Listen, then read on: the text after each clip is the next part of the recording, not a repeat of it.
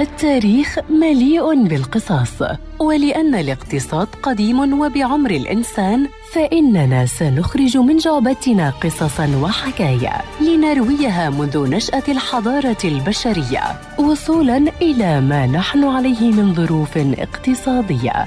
في بودكاست تاريخ الاقتصاد مع المدون الاقتصادي مجد النوري عبر إذاعة أجيال ومنصاتها المختلفة.